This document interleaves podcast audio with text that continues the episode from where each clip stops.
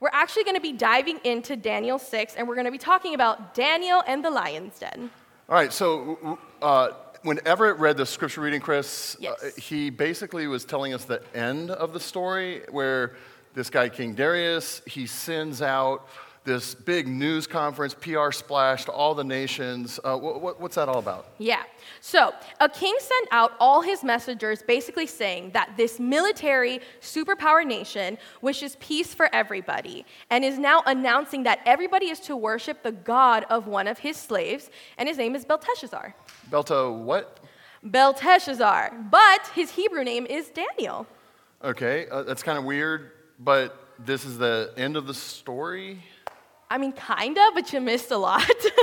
Okay, uh, what else did Darius say in his uh, message that he sent to the whole world? yeah, so Everett read it for us. He said that God had a kingdom that no one could ever touch, would always be in power, and that this God totally delivers and rescues. Uh, but why did he say that, though? Because King Darius actually saw something that he had never seen before. What was that? He saw Daniel survive something that no one had ever survived before. Wait, what?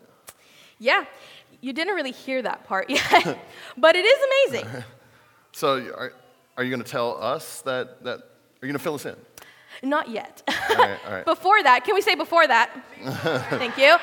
What do you know about Babylon? Baba what? Babylon, Oh, you, the beautiful city of Babylon. Let's look behind us. Oh, look at that. Oh, That's nice. How did they get that footage? I don't know how they got that footage. That- that Maybe it was a drone like back then. They just didn't tell us that it was like Oh, a okay, thing, you know? Maybe, I don't know. So, uh, what, what's, the, what's the big deal about Babylon? All right, I'll tell you the big deal about Babylon. I'll help you out, Tim. All All right. right. It was basically the center of the ancient world, the ancient world. You got to think about it like Babylon at the time was like the NYC, London, Beijing, Los Angeles, Miami, like combined in one. They were super brutal and called the shots. So if you didn't like them, they basically like showed up, destroyed your town, killed your parents, and take your kids. Okay, uh, that's a little dark, but um, how does Belteshazzar, I mean, uh, Daniel fit into all this? So Daniel was pretty much in charge of the entire city under King Darius. Okay, so Daniel is Babylonian. I thought the Old Testament was just basically about like the Hebrew people. No. So right. Daniel was actually brought into Babylon as a teenager. I know why, uh, because his parents moved there for a new job. No. Um, so before, Dar- uh, before Darius became king, Nebuchadnezzar actually came to Jerusalem and absolutely destroyed it. He killed thousands of people. He stole valuables. He even stole stuff from the temple. Okay, um, and he took a bunch of kids away. And you're not really gonna like this part. Sorry, kids. Uh, but what part is that? uh, Daniel's parents were most likely K I L L E D. Like D E A D? Uh, I know what you spelled, and so does Rachel. You spelled killed, and you spelled dead, and that is Yeah. really sad. It is really sad. But Daniel had a reputation of being wise and truthful, and he also had the gift of figuring out dreams, so the kings continued on promoting him. Uh, that's good, right? Yes, but you gotta think about it like this he's not a real, true Babylonian. He's like an orphan, outsider immigrant, and all the kings in power, they liked him. So he got a bunch of wealth, and he had all these cool responsibilities in one of the largest and most beautiful cities in the world. Okay, so what's so bad about that? It makes all the other Babylonians who actually grew up there super mad that this outsider, Daniel, had more access, power, and wealth than they did. It's kind of like have you ever heard people say, like, you know, immigrants are taking over American jobs? So it's kind of sort of like that, but worse. Because Daniel was not even a real citizen, he was considered property. But can they do that? They're, they're just jealous. Yes, they were jealous. Um, so let me, let me set the scene for All you. right, Check this all right. out. Some of King Darius' advisors actually came up with a murder plan. that does not sound legal. It definitely is not. Um, the advisors know that the Babylonian kings that they thought they were like the top of the world. But they sort of were. Yes, but they also know that Daniel doesn't really care about the power of the kings on earth. You said kings on earth. Correct. So Daniel trusted in God's power way more.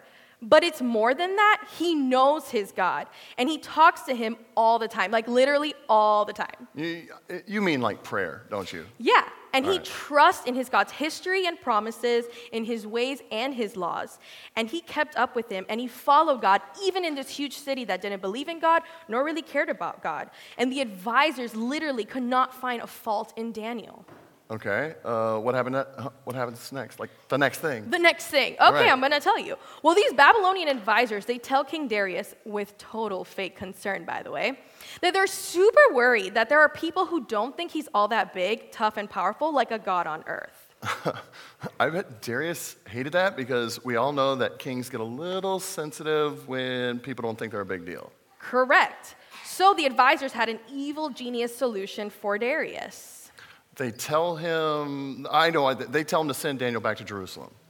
No, actually, much worse. Okay. They convinced Darius to make a pretty simple law that whoever prays to anyone other than Darius, they were going to get transferred post haste to a special pit of hungry, carnivorous, big cats. Okay, I don't know what post haste means. I don't see a problem. I like big kitties. Tim, Tim, you hear this, guys? Tim, this is not a zoo, okay? Like, whoever breaks this law gets thrown to a bunch of angry lions who will eat them up like a plate of nachos. Oh, Yeah, and check this out. They knew that the laws were made official for all Persians, even applied to the king himself. So the law would stand even above King Darius. Like, no one, can we say no one? No one, no one could break this law. okay. All right, so I get it. So the law is announced, and Daniel's probably pretty scared. And what he does is he saves his own life by just praying inside his head, like stealth mode prayer. No. Daniel just totally continued Danieling, if that's even a word. He continued praying, listen to this, whenever and wherever he wanted, and also he prayed out loud so everybody could hear him. All right, let me guess. Uh, the advisors found out. Yeah, so the advisors, right. they did a stakeout, they got the evidence, and they went to King Darius. Okay, okay, but King Darius likes Daniel. They're friends, or you know, as friends, friendly as you can be with a king and a servant, right? And so this is what he probably did. He was like, uh, "Nope, Daniel's my my guy. Go away. Get out of my face." I wish. so actually, King Darius had to go along with this law. Otherwise, his whole kingdom would doubt that he was really a true Persian, because true Persians, they honor tradition. Okay, okay. So now what? What happens now? Are you listening, Tim? big hungry lions. Kids, can we say big hungry lions? All right.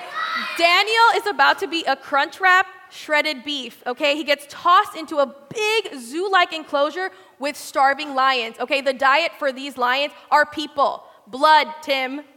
Uh, Chris, we have kids here this afternoon. I thought that was really clear.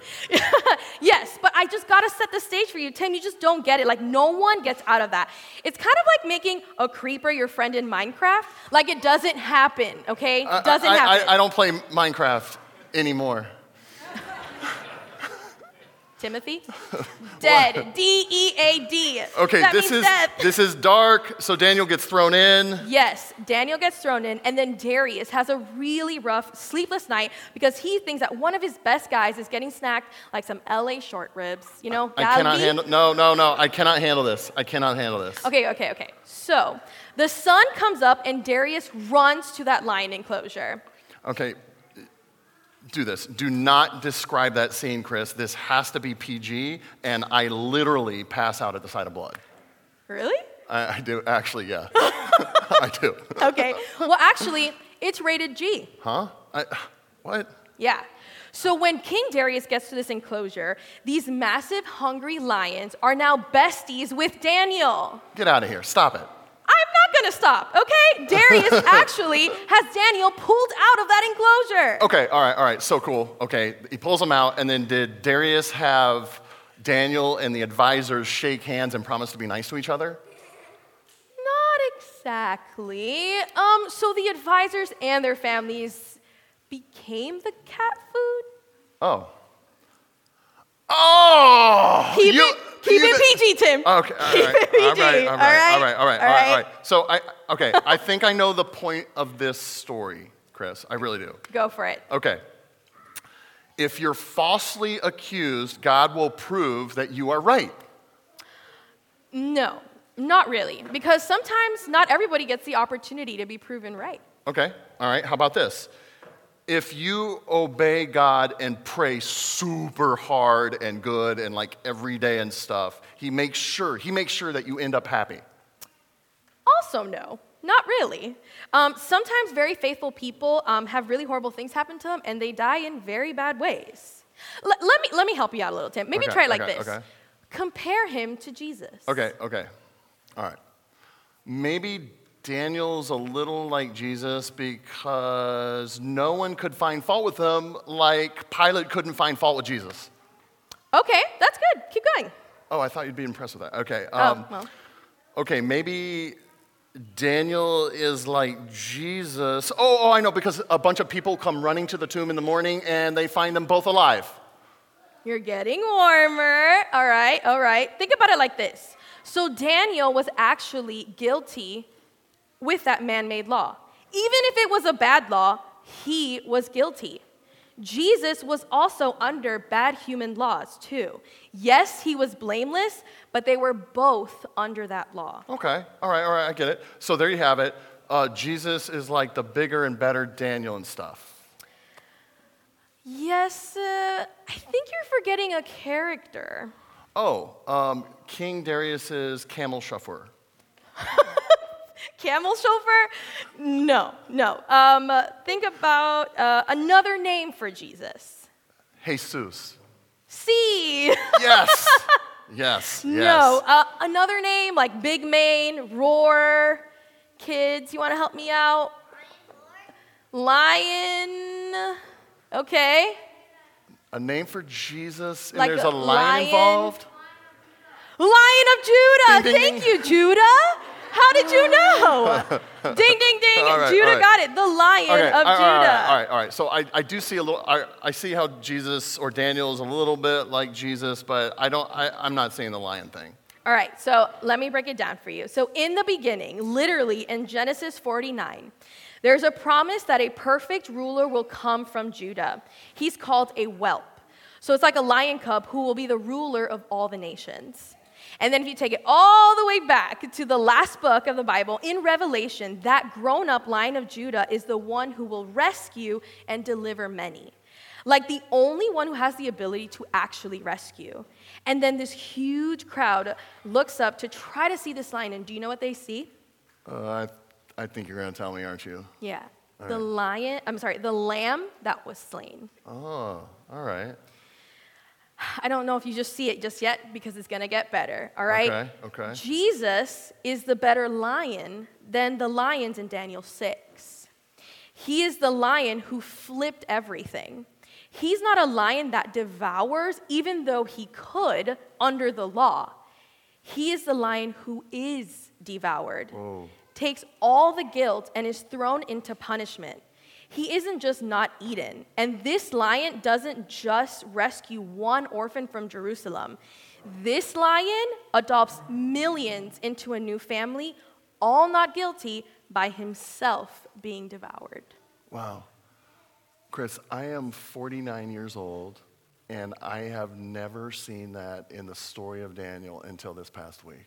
Yeah, I know me either. As we were studying through it and working through it, like God revealed that to us, and like it just brought to me that God, like honestly, just doesn't work the way that we work. He doesn't think the way that we think, and His ways are not our ways. It's incredible. Yeah. Let me let me pray for us. Um, Jesus, thank you so much um, for this word. Thank you for um, stories like Daniel in the Lion's Den, where we just get to know so much about who you are. Even in the Old Testament, your imprint is literally everywhere in the Bible, and we're so thankful that we get to follow that and we get to see it develop as we read through the word. Lord, and I pray that this word would sink into us this week and that you would remind us this week that you are the Lion of Judah, that you are the only one that can save. And if it was because of what you did for us, mm-hmm. that we now are one big family reunited with our Father in heaven. And we pray all these things in Jesus' name. Amen. Thank you, Chris.